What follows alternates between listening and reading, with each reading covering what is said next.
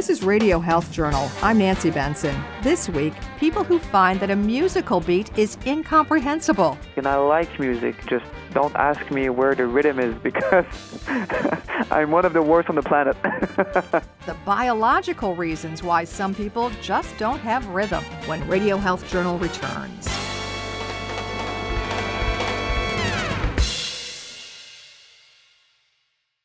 Adults in the U.S. have an 8 in 10 chance of experiencing back pain at some point in their life. As the pain becomes chronic, many of these patients will be prescribed opioid medication or offered therapies that deliver only partial pain relief. But now, the FDA recently approved a new therapy option for chronic pain. Burst DR stimulation, exclusively from St. Jude Medical, is the latest advancement in spinal cord stimulation for chronic pain patients looking to relieve their pain and help transform their life. Anesthesiology and pain medicine specialist Dr. Dawood Sayed tells us more about this new therapy from St. Jude Medical. With the launch of Burst DR stimulation from St. Jude Medical, I have a new option for my patients suffering from chronic pain that improves upon traditional spinal cord stimulation. Burst DR stimulation is preferred by patients, can improve pain relief, and is believed to naturally target the brain's medial and lateral pathways, allowing me to address my patients' emotional and physical responses to pain. To take the next step to learn about Burst DR stimulation, go to poweroveryourpain.com. That's poweroveryourpain.com. Implantation of a spinal cord stimulation system can involve risk, such as painful stimulation, loss of pain relief, and surgical risks, such as paralysis, during the implantation procedure. Patients should talk to their physician to determine if spinal cord stimulation therapy is right for them. It's a cliche, but it's true. Some people simply have no rhythm. Just about any wedding reception provides painful proof that some people just can't dance. Give them a beat and they'll quickly lose it. Your mama don't dance and your daddy don't rock and roll. Your mama don't dance and your daddy don't rock and roll. But why does that happen? What goes on in those people's heads when you play a song with an infectious beat? Nothing goes on actually, to be honest. When there's a song, if you ask me, can you hear the beat? Well, I can hear a sound that's like more there than the other one, but I can't tell you what's the beat exactly. it's just a thing that I I just can't feel it. It's really difficult to explain because I don't know what it is. That's Matthew Dion, a TV reporter in Montreal, who's been scientifically certified as beat deaf. That's the rhythmic equivalent of being tone deaf. And it means that he simply can't tap his toes to the music no matter how hard he tries. For example, if I go into a concert and everybody's clapping at the same time, I'm going to start clapping, and at a certain moment, I will lose it because I don't know what it is. I can't hear the beat, and my body can't feel it, can't transmit it to, to my, my members. So, is Dion a bad dancer? Not as long as he's dancing alone. He can move any way he wants to.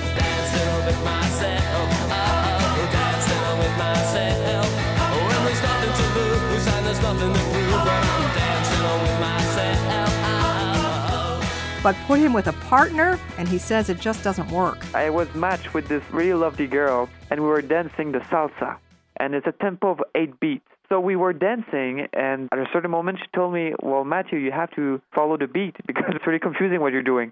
I was like, okay, well, I'm doing my best. I'm just not a good dancer. But it's not just moving to the beat that gives Dion problems. He can't sing either. A few years ago, he had a role in a play, and the director unexpectedly added a song. Rehearsal didn't go well. We were practicing with a band, and while I was singing with the band, at a certain moment, the band just stopped everything, and the lead guitarist told me, Sorry, buddy, but you have to follow us. You're just singing for yourself right now. And I was like, Well, no, I'm following you guys. and he told me, No, you're not following the beat. Try to listen to us. And I was like, Okay, never mind. So I start singing and trying to follow them, right? But I wasn't able to do it. Now, you might think that somebody who finds musical rhythm incomprehensible wouldn't like music. But at least in Dion's case, that's not true. I like music. I have a guitar at my place. I'm not really good at it, but I like to, to play some stuff sometimes. But I, I won't be on the tempo but I like to play some stuff. I like to listen to music. I really had uh, many girlfriends that were music maniac, really maniac. Some of them were working in music. So I really have an appreciation of music, because music it's really more than just rhythm, right? It's poetry, it's sounds, it's many things at the same time. So in movies, it brings you some emotions, right? So I really think that I'm really sensible to music and I like music. Just don't ask me where the rhythm is because I'm one of the worst on the planet. but what is it about Dion and people like him who simply can't get the beat? Researchers at McGill University in Montreal have been recruiting bad dancers and others who say they just don't get it. Some of them come forward saying, Yeah, I, I don't seem to be able to stay with the rest of the group, for instance, in singing in a choir or dancing on the dance floor.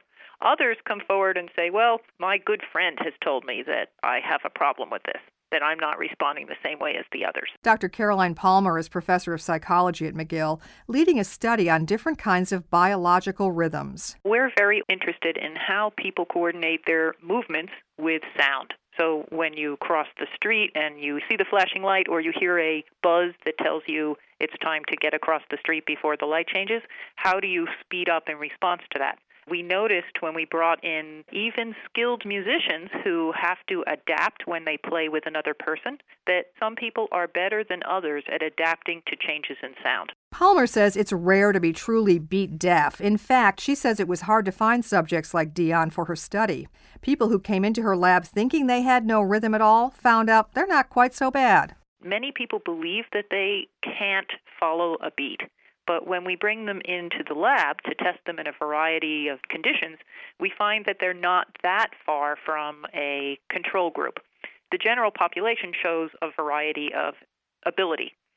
So, right now, we see that it's pretty rare that an individual truly cannot follow a beat, so perhaps 2% of the population. Palmer says people who are beat deaf can't adapt to changes in rhythm, but it could be for several reasons. It could be a problem with hearing the beat. It might be a problem with body movement, or it might be the connection between the two. So, in addition to having them tap along with a regular beat, we asked them to tap along with music, with metronomes. We asked them to listen to auditory rhythms and identify whether two rhythms were the same or different. In the perceptual tasks, where they simply had to answer same or different to two rhythms, they did not perform differently from the control groups. So, in other words, it does not seem to be a problem of hearing rhythms.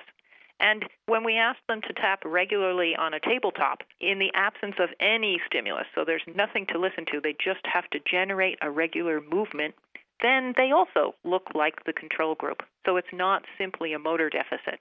It's only in the case where they have to change their movement in response to a change in the sound that they look different from the control group. Palmer says the inability to synchronize to sound indicates a brain deficit in biological rhythms, and that could have even broader implications. The body operates a whole variety of timekeeping rhythms to regulate life, including circadian day and night cycles, heart rates, and common activities like walking and speaking. Scientists will be investigating to see if beat deaf people are impaired in those areas too.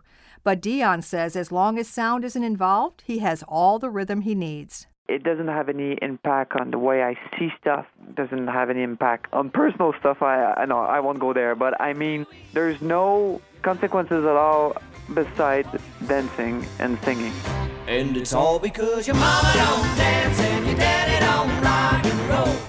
Dion says the study's results tell him that it's not simply a matter of practice. Some people will never be good dancers no matter how hard they try.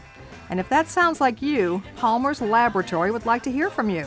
They're looking for more people who have no rhythm to continue their work. You can get in touch via email at beat.brams at gmail.com. You can also find that address on our website, radiohealthjournal.net. Our production director is Sean Waldron. I'm Nancy Benson.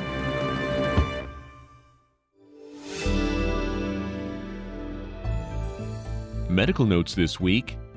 If you're sleep deprived behind the wheel, you may as well be driving drunk.